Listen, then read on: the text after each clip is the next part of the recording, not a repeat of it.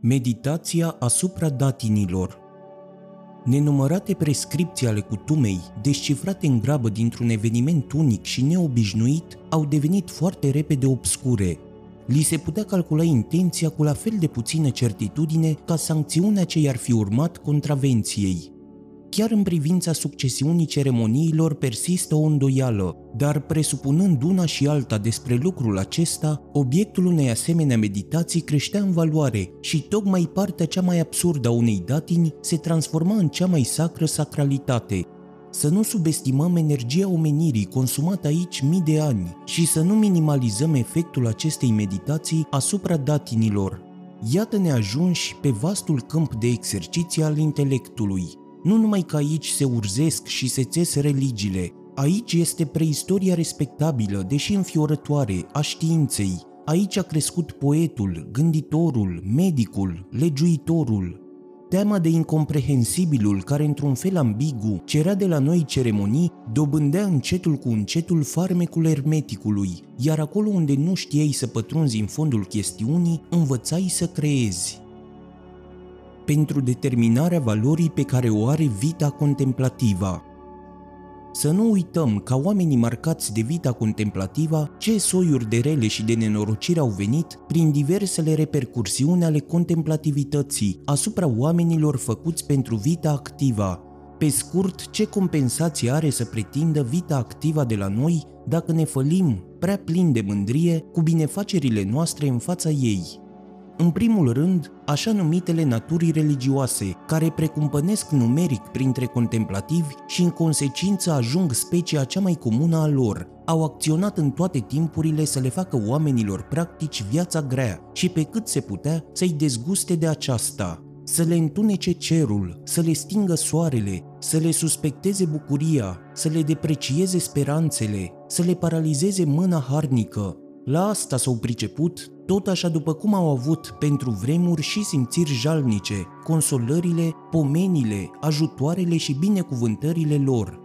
În al doilea rând, artiștii, ceva mai rar decât religioșii, dar totuși mereu o categorie frecventă de oameni marcați de vita contemplativă, au fost ca persoane de cele mai multe ori insuportabili, capricioși, invidioși, violenți, bătăioși, efectul acesta trebuie scăzut din efectele liniștitoare și înălțătoare ale operelor lor. În al treilea rând, filozofii, o clasă în care se găsesc la oaltă energii religioase și artistice, dar în așa fel încât mai are loc alături un al treilea element, dialecticul, plăcerea de a demonstra. Au fost autorii relelor în felul religioșilor și al artiștilor și prin înclinația lor dialectică au adus în plus multor oameni plictiseala, dar numărul lor a fost întotdeauna foarte mic, în al patrulea rând, gânditorii și lucrătorii din domeniul științei, Rareori erau ei porniți pe efecte, în schimb își săpau în liniște mușuroaiele de cârtiță. În felul acesta au provocat puține neplăceri și supărări și adesea ca obiect al bagiocorii și al deriziunii au ușurat chiar fără să o vrea viața oamenilor făcuți pentru vita activă. În cele din urmă, știința a devenit totuși ceva foarte folositor pentru toți, dacă din pricina acestui folos, foarte mulți predestinați pentru vita activă își croiesc acum un drum spre știință, cu sudoarea frunții lor și nu fără bătaie de cap și blesteme, ceata de gânditori și lucrători din domeniul științei nu poartă totuși nicio vină pentru această belea. Este un supliciu autoprovocat. De ce origine este vita contemplativă? În timpurile primitive, în care domină judecățile pesimiste despre om și lume, individul având sentimentul de plinei sale puteri, este mereu înclinat să acționeze potrivit judecăților respective, deci să transpună reprezentarea în acțiune, prin vânătoare, jaf, atac prin surprindere, maltratare și omor, inclusiv prin simulacrele mai palide ale acestor acte, așa cum acestea sunt doar îngăduite în interiorul comunității. Dacă îi slăbește însă puterea, se simte obosit sau bolnav, sau abătut sau s-a stisit și ca urmare a acestui fapt, lipsit vremelnic de dorințe și pofte, atunci el este un om relativ mai bun, adică mai puțin vătămător, iar ideile lui pesimiste nu se mai defulează, în acest caz decât în cuvinte și gânduri, bunăoară despre valoarea tovarășilor săi sau a soției sale sau a vieții sale sau a zeilor săi. Judecățile îi vor fi judecăți rele. În această situație, el devine gânditor și profet, ori urzește mai departe la superstiția sa și născocește noi datini, ori își bate joc de dușmanii săi. Dar și ceea ce inventează, toate produsele spiritului său, trebuie să oglindească starea sa, deci creșterea fricii și a oboselii, scăderea prețuirii sale pentru acțiune și plăcere. Conținutul acestor produse trebuie să corespundă conținutului acestor dispoziții poetice, filozofice, sacerdotale. Judecata rea trebuie să domine aici.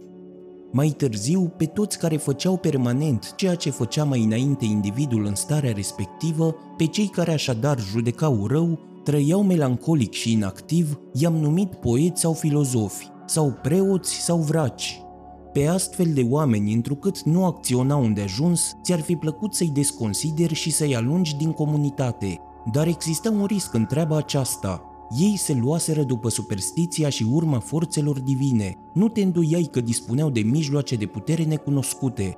Iată considerația în care trăia cel mai vechi neam de naturi contemplative, disprețuite în măsura în care nu erau temute, Sub asemenea figură mascată, sub asemenea înfățișare ambiguă, cu o inimă rea și adesea cu un cap speriat, a apărut mai întâi contemplația pe pământ, totodată slabă și groaznică, disprețuită în taină și copleșită în public cu venerație superstițioasă.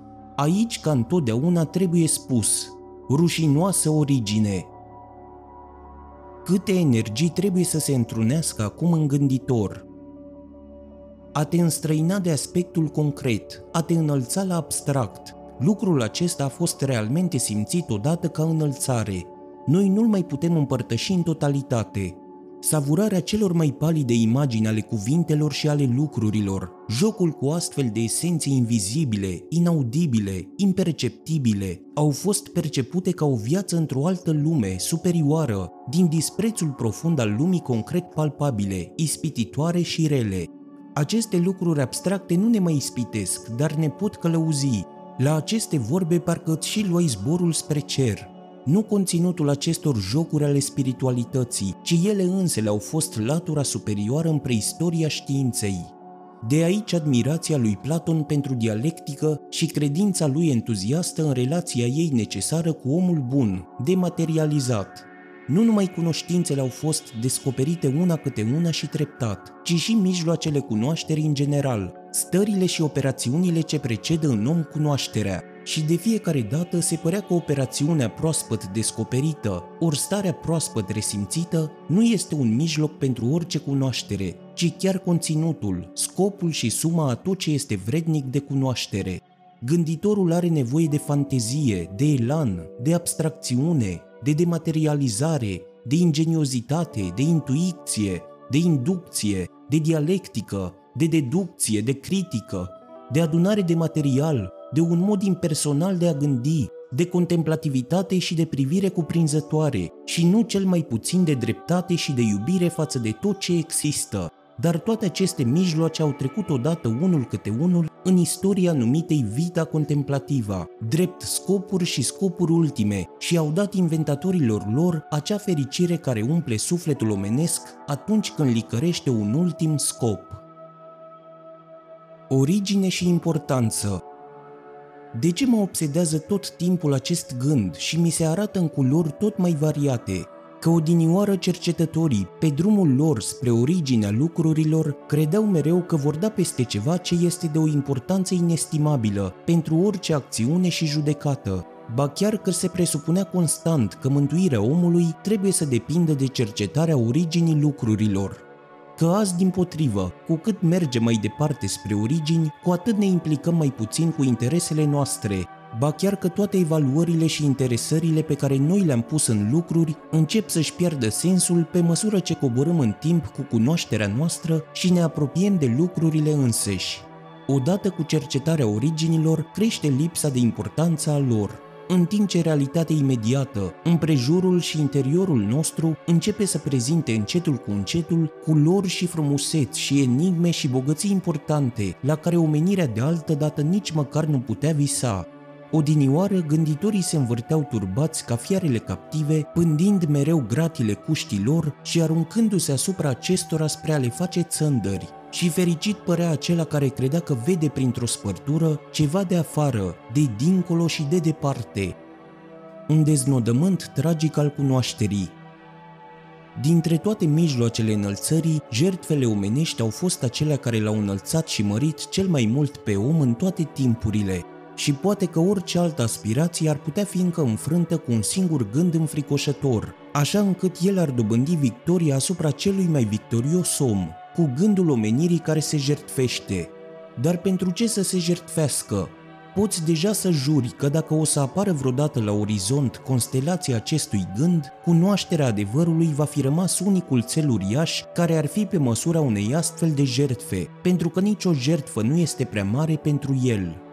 În acest timp n-a fost încă ridicată vreodată problema în ce fel îi sunt posibile omenirii, luate ca un întreg, niște demersuri pentru promovarea cunoașterii, necum ce instinct al cunoașterii ar putea împinge omenirea până într-acolo încât să se sacrifice singură pentru a muri cu lumina unei înțelepciuni anticipative în ochi.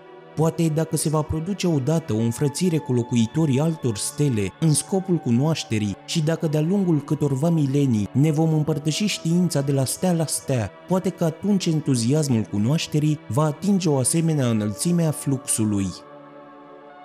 Îndoială asupra îndoielii Ce căpătâi bun este îndoiala pentru un cap bine făcut – această vorba lui Montaigne l-a întărâtat mereu pe Pascal, căci nimeni nu tângea după un căpătâi bun cu atâta tărie ca el. Ce îi lipsea totuși? Cuvintele ne stau în cale. Peste tot unde primii oameni plasau un cuvânt, credeau că au făcut o descoperire. Cât de diferit stăteau lucrurile în realitate, atinseseră o problemă și închipuindu-și că au rezolvat-o, creaseră un obstacol în calea rezolvării ei.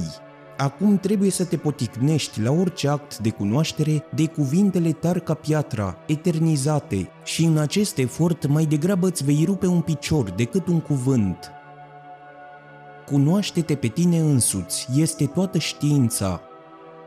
Numai la capătul cunoașterii tuturor lucrurilor, omul se va fi cunoscând pe sine însuși, căci lucrurile nu sunt decât limitele omului noul sentiment fundamental, definitiva noastră vremelnicie. Odinioară căutai să dobândești sentimentul măreției omului, invocând o bârșie a lui divină. Lucrul acesta a ajuns astăzi un drum interzis, căci la poarta lui stă măimuța, alături de alte ligioane înfricoșătoare și scrâșnește semnificativ din dinți, ca pentru a spune, pe aici nu se trece, așa că încerci acum în direcția opusă, Drumul pe care o apucă omenirea trebuie să servească de dovada măreției sale și a înrudirii ei cu Dumnezeu. Vai, nici prin aceasta nu se va ajunge la nimic.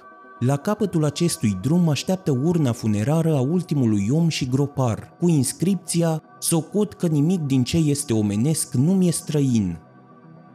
Orice înălțime ar putea atinge omenirea în evoluția ei și poate că la capăt se va afla chiar mai jos decât la început, pentru ea nu există nicio trecere într-o ordine superioară, tot atât de puțin pe cât furnica și urechelnița se ridică la capătul traiectoriei terestre a lor, la înrudirea cu Dumnezeu și la veșnicie. Devenirea târâie după sine existența trecută. De ce s-ar face o excepție în acest spectacol veșnic pentru vreo steluță oarecare și încă o dată pentru o specie minusculă de pe ea, gata cu asemenea sentimentalisme?